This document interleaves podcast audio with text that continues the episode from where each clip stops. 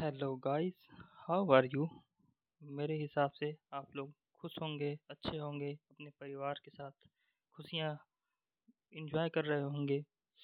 तो आज का पॉडकास्ट भी आपके जीवन के लिए बहुत ही इम्पोर्टेंट साबित होने वाला है। क्योंकि आज हम बात करेंगे डिफरेंटेड आइडेंटिटीज़ के बारे में, जो ग्रेट आइडेंटिटीज़ हुई हैं हमारे समाज में, हमारी संस्कृति में। जिन्होंने एक बड़े स्तर पे इम्पैक्ट किया है लोगों के जीवन को। बहुत प्रकार की सीखें दी हैं, बहुत प्रकार की चीज़ों को अपने जीवन में उतारने के संदेश दिए हैं और उन्होंने दिखाया भी है कि अगर वो उन चीज़ों को आप करते हैं तो कैसा रिज़ल्ट आपको मिलेगा। तो उनमें से एक आइडेंटिटी है स्वामी विवेकानंद जी। इनका जीवन बहुत ही साधारण रहा है। बहुत ही चीज़ों में खुद कंफ्यूज रहे हैं। जैसा कि आमतौर पर आज के समय में जो युवा हैं, खास करके वो कंफ्यूज रहते हैं कि उन्हें करना क्या होता है, मालूम नहीं होता है। तो इनकी, इनके बारे में जब आप पढ़ेंगे, इनको जानेंगे तो आपको एक एक रास्ता मिलेगा। सोचने का तरीका पता चलेगा कि आप कर, कह सकते हैं, क्या नहीं कर सकते हैं। तो इनकी बायोग्राफी को मैं रिकमेंड करूँगा कि आप पढ़ें। तो जानते हैं इनके बारे में, जो है कि इनका नाम स्वामी विवेकानंद बाद में पड़ा है। पहले इनका नाम नरेंद्र दत्त था। बचपन में इनका नाम नरेंद्र दत्त था, या इनका मूल नाम नरेंद्र दत्त था।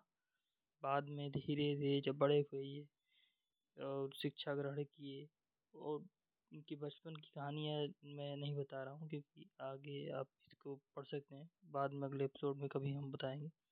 शॉर्ट फॉर्म में बता रहा हूँ।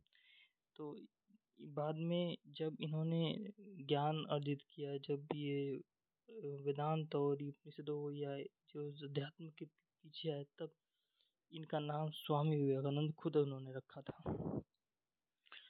तो बाद में इन्होंने कितने बड़े बड़े काम किए। शिकागो का वो, आपका सम्मेलन हो जाए उन्होंने भाषण दिया था आइकॉनिक भाषण है वो।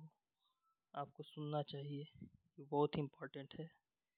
ऐसे और भी प्रकार की कई चीज़ें हैं, जो इन्होंने की हैं, जिनके लाइफ से आप सीख सकते हैं। वैसे ही समाज में जो कुरीतियाँ हैं या इनको लड़ने के लिए आप देख सकते हैं दयानंद सरस्वती जी के बारे में कि क्या इन्होंने किया है। महिलाओं के लिए उन्होंने कितना अच्छा काम किया है। बहुत सी कुरीतियों को इन्होंने काटने का प्रयास किया अपने समय के दौरान की चीज़ों में। धीरे धीरे उसमें ये लड़ते रहे लड़ते रहे, फिर एक दिन ऐसा है जिसमें इन्होंने चीज़ों पर विजय हासिल की। ऐसी बहुत सी चीज़ें हैं जो इनसे भी आप सीख सकते हैं।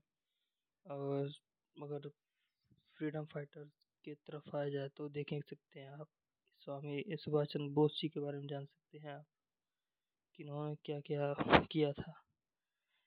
उन्होंने कैसे कांग्रेस के साथ कदम से कदम चला के मिलाकर चले। उन्होंने उस कांग्रेस का साथ दिया। उसके बाद उससे अलग हुए अपना अलग फॉरवर्ड ब्लॉग बनाया फिर अलग अपना कंट्रीब्यूशन दिया। से बहुत सी आइडेंटिटीज़ हैं जिनके बारे में आपको पढ़ना चाहिए जानना चाहिए। सो so, फ़िलहाल आज के लिए इतना ही रखते हैं क्योंकि मेरा पहला पॉडकास्ट है। तो इतना है। फिर आगे आपको और सी नई जानकारियों और नई प्रकार की कहानियों के साथ मिलेंगे।